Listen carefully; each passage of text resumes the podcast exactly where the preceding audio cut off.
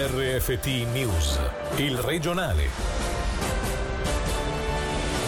Berna è vicina al Ticino, la finestra di crisi ne è la prova. Visita ufficiale a Bellinzona di Ignazio Cassis che chiede alla popolazione pazienza e fiducia. Ancora margini di manovra per le cure intense. Erlani rassicura contatti preventivi già avviati con altri cantoni per un sostegno. La filiera agroalimentare è a rischio, manca manodopera estera, il monito lanciato dai contadini ticinesi.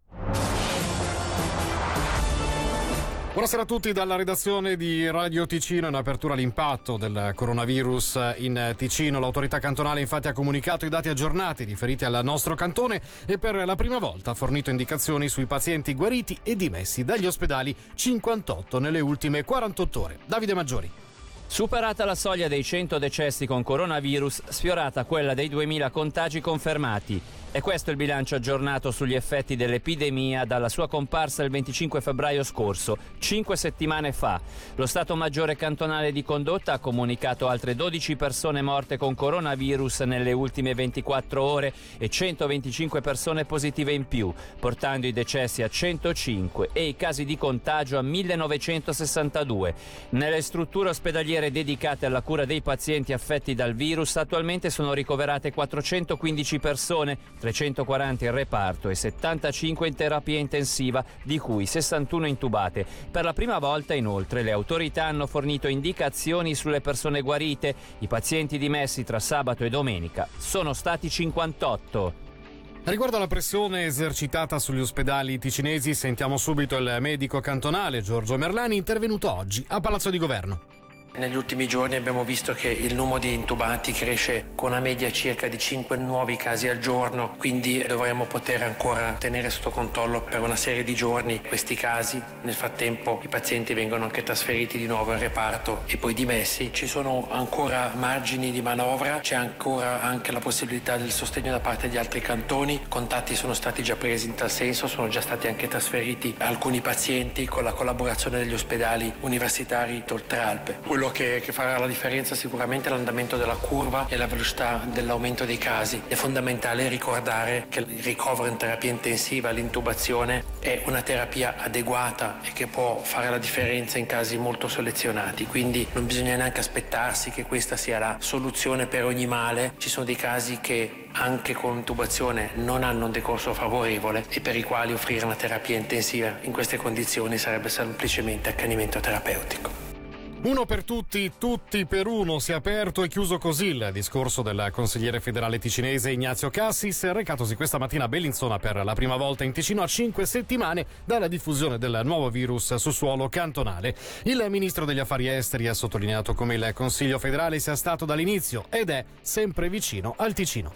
Il Consiglio federale non ha mai sottovalutato la situazione. Berna è vicina al Ticino e non lo ha mai dimenticato. Anzi, da settimane il Ticino è all'ordine del giorno di quasi tutti gli incontri. Intervengo regolarmente presso i miei colleghi per spiegare le attese di questo cantone, del mio cantone Ticino, trovando sempre la disponibilità per soluzioni. Abbiamo anche trovato una soluzione per permettere a certi cantoni particolarmente colpiti di consentire misure ancora più restrittive della libertà personale, come il Canton Ticino. Una domanda di Radio Ticino. Qualora il Ticino dovesse superare prima del resto della Svizzera l'emergenza sanitaria, il margine di manovra concesso ai cantoni dalla cosiddetta finestra di crisi varrà anche per allentare le misure restrittive previste dal Consiglio federale? L'attuale modifica della, dell'ordinanza decisa lo scorso venerdì in Consiglio federale è una modifica che si applica in questa fase dove il Canton Ticino vuole eh, ha deciso di assumere misure più restrittive di quelle che sono richieste al resto della Svizzera. Eh, il, la portata dell'attuale articolo è riferita unicamente a misure più restrittive. È possibile che più avanti, se l'epicentro dell'epidemia si spostasse diciamo, al nord delle Alpi e il Ticino fosse su una eh, curva di discesa del, del, problema epidemico, il problema, come, giusto, come giustamente è stato chiesto, si ponga in termini opposti.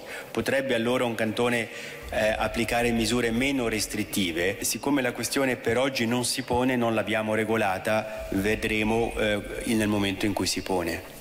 Il presidente del Consiglio di Stato ticinese Christian Vitta, oltre a confermare nell'analisi un certo rallentamento nella diffusione del coronavirus, si è soffermato sui dati freschi forniti dall'economia. Le aziende che hanno ottenuto l'autorizzazione per operare da oggi, seppur a ritmo ridotto, sono poche decine, mentre sono circa 10.000 quelle che hanno chiesto il lavoro ridotto per uno stanziamento del pacchetto di sostegno federale, solo da Banca Stato, di diverse decine di milioni di franchi.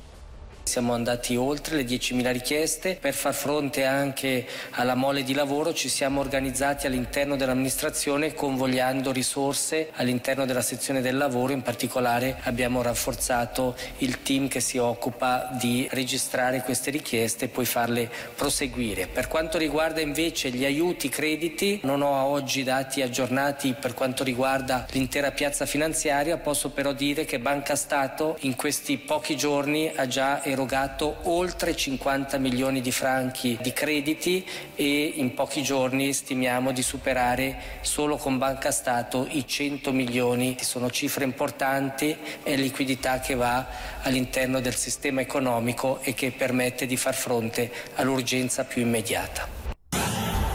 Diritti di visita serve una base legale. L'appello arriva dall'Associazione Ticinese delle Famiglie Monoparentali Ricostituite, che pone l'attenzione su come al momento non ci siano direttive ufficiali che aiutino i genitori separati o divorziati ad affrontare questo periodo d'emergenza. Il rischio è che le autorità regionali di protezione, le ARP, chiamate a decidere in caso di disaccordo, non abbiano una base solida quando le disposizioni del medico cantonale entrano in conflitto con il diritto di visita. Sentiamo Sandra Killer, presidente dell'associazione, sulle richieste al governo.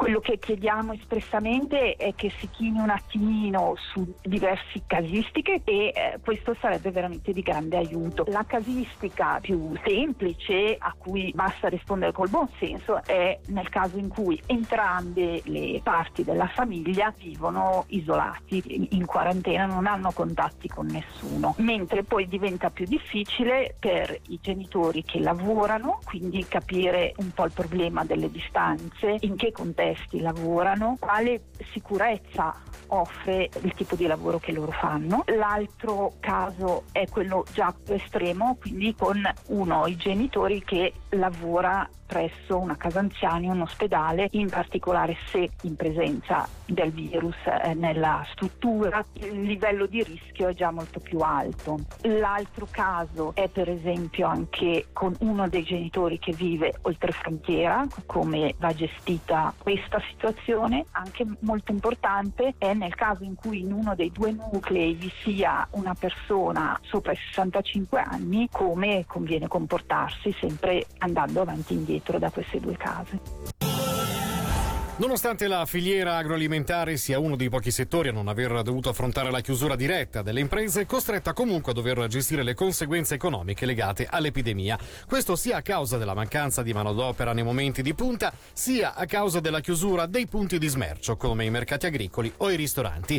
Sui possibili aiuti ulteriori, informazioni sono presenti sul sito agriticino.ch. Sentiamo Sam Genini, segretario dell'Unione Contadini anche il nostro settore non è stato risparmiato da questa situazione straordinaria. Penso che sia una, una, problematica per tutto il settore. Sicuramente ci sono certi che vendono direttamente alla grande distribuzione che gli va un po' meglio, però effettivamente immagino quelle che facevano vendita diretta, per esempio anche durante i mercati, chi vendeva alla ristorazione, questi stock rimangono lì sperando appunto che si trovino degli altri canali di smercio. È quello che stiamo facendo con tutte le associazioni del settore, stiamo cercando di delle vie di smercio differenti da quelle che c'erano prima e quello che ci stiamo impegnando al momento. Però ce ne sono diverse che hanno problemi di liquidità e anche per loro c'è la possibilità di richiedere questi crediti ponte. Sicuramente la procedura è molto snella, diversi nostri affiliati ci hanno contattato, abbiamo dato queste informazioni e sicuramente servono solo i dati personali dell'azienda ed ecco che qui si può ricevere un aiuto concreto dei crediti per superare appunto problemi di liquidità a corto termine.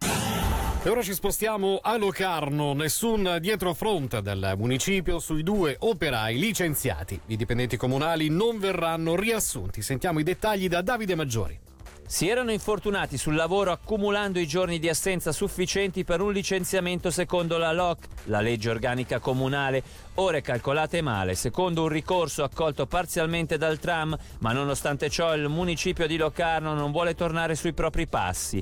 Come scrive la regione online è quanto ha fatto sapere lo stesso esecutivo comunale rispondendo a un'interpellanza firmata dal PS Fabrizio Sirica, sostenuta anche dal PPD cittadino. Nonostante la sentenza del tram con la richiesta richiesta al municipio di scuse pubbliche, il municipio ha tirato dritto per la sua strada sottolineando che dall'inizio della procedura fino al momento della liberazione dall'obbligo di servizio, beneficiando di sette mesi di stipendio completo senza prestare servizio, sono stati registrati ulteriori 100 giorni di assenza che vanno ad aggiungersi ai 344 giorni di assenza accumulati nei cinque anni precedenti la procedura. Come scrive la Regione, ne erano derivati problemi nella gestione di turni e difficoltà per i colleghi che non erano erano più sostenibili. Per quanto riguarda il secondo caso, la decisione municipale era pure stata motivata dalle reiterate assenze dell'operaio, giustificate con svariati certificati medici trasmessi al datore di lavoro dal 2014, dimostrando di non essere in grado di svolgere in modo continuativo le attività di muratore. Gli Open Day della SUPSI in formato digitale, la soluzione trovata dall'Istituto Universitario Professionale in sostituzione alla tradizionale settimana dedicata alla presentazione dei corsi bachelor e master. Da sabato 4 aprile sul sito della SUPSI sarà infatti possibile connettersi alle live streaming con la possibilità di interagire con docenti e relatori. Sentiamo il direttore generale della SUPSI, Franco Gervasoni saranno attivate delle conferenze aperte dove chi è interessato potrà scegliere il corso di laurea di interesse e partecipare attivamente con la possibilità anche di porre domande nel momento della presentazione al referente. Abbiamo previsto circa una mezz'ora di presentazione per ogni corso di laurea in cui sarà integrato un momento di scambio e poi il tutto verrà ancora rimandato a degli approfondimenti più bilaterali tra chi offre le informazioni e i potenziali studenti interessati su psi.ch Go Open Day dove si trovano tutte le informazioni. Anche per eh, altre informazioni puntuali abbiamo sempre attivo il nostro sito orientamento supsi.ch, il nostro indirizzo di posta elettronica a cui tutti gli interessati possono rivolgersi. Questa quindi l'iniziativa della SUPSI, fra poco in radiogrammi Focus invece su un'iniziativa simile intrapresa dalla neonata città dei mestieri che eh, per ovviare le limitazioni imposte dal coronavirus ha deciso di riproporsi in versione digitale. Come detto ci arriveremo fra pochissimo. Per il momento, per il regionale è veramente tutto, dalla redazione di Radio Ticino, anche da parte mia Angelo Chialo, grazie per l'attenzione, buona serata il regionale di RFT, il podcast su www.radioticino.com.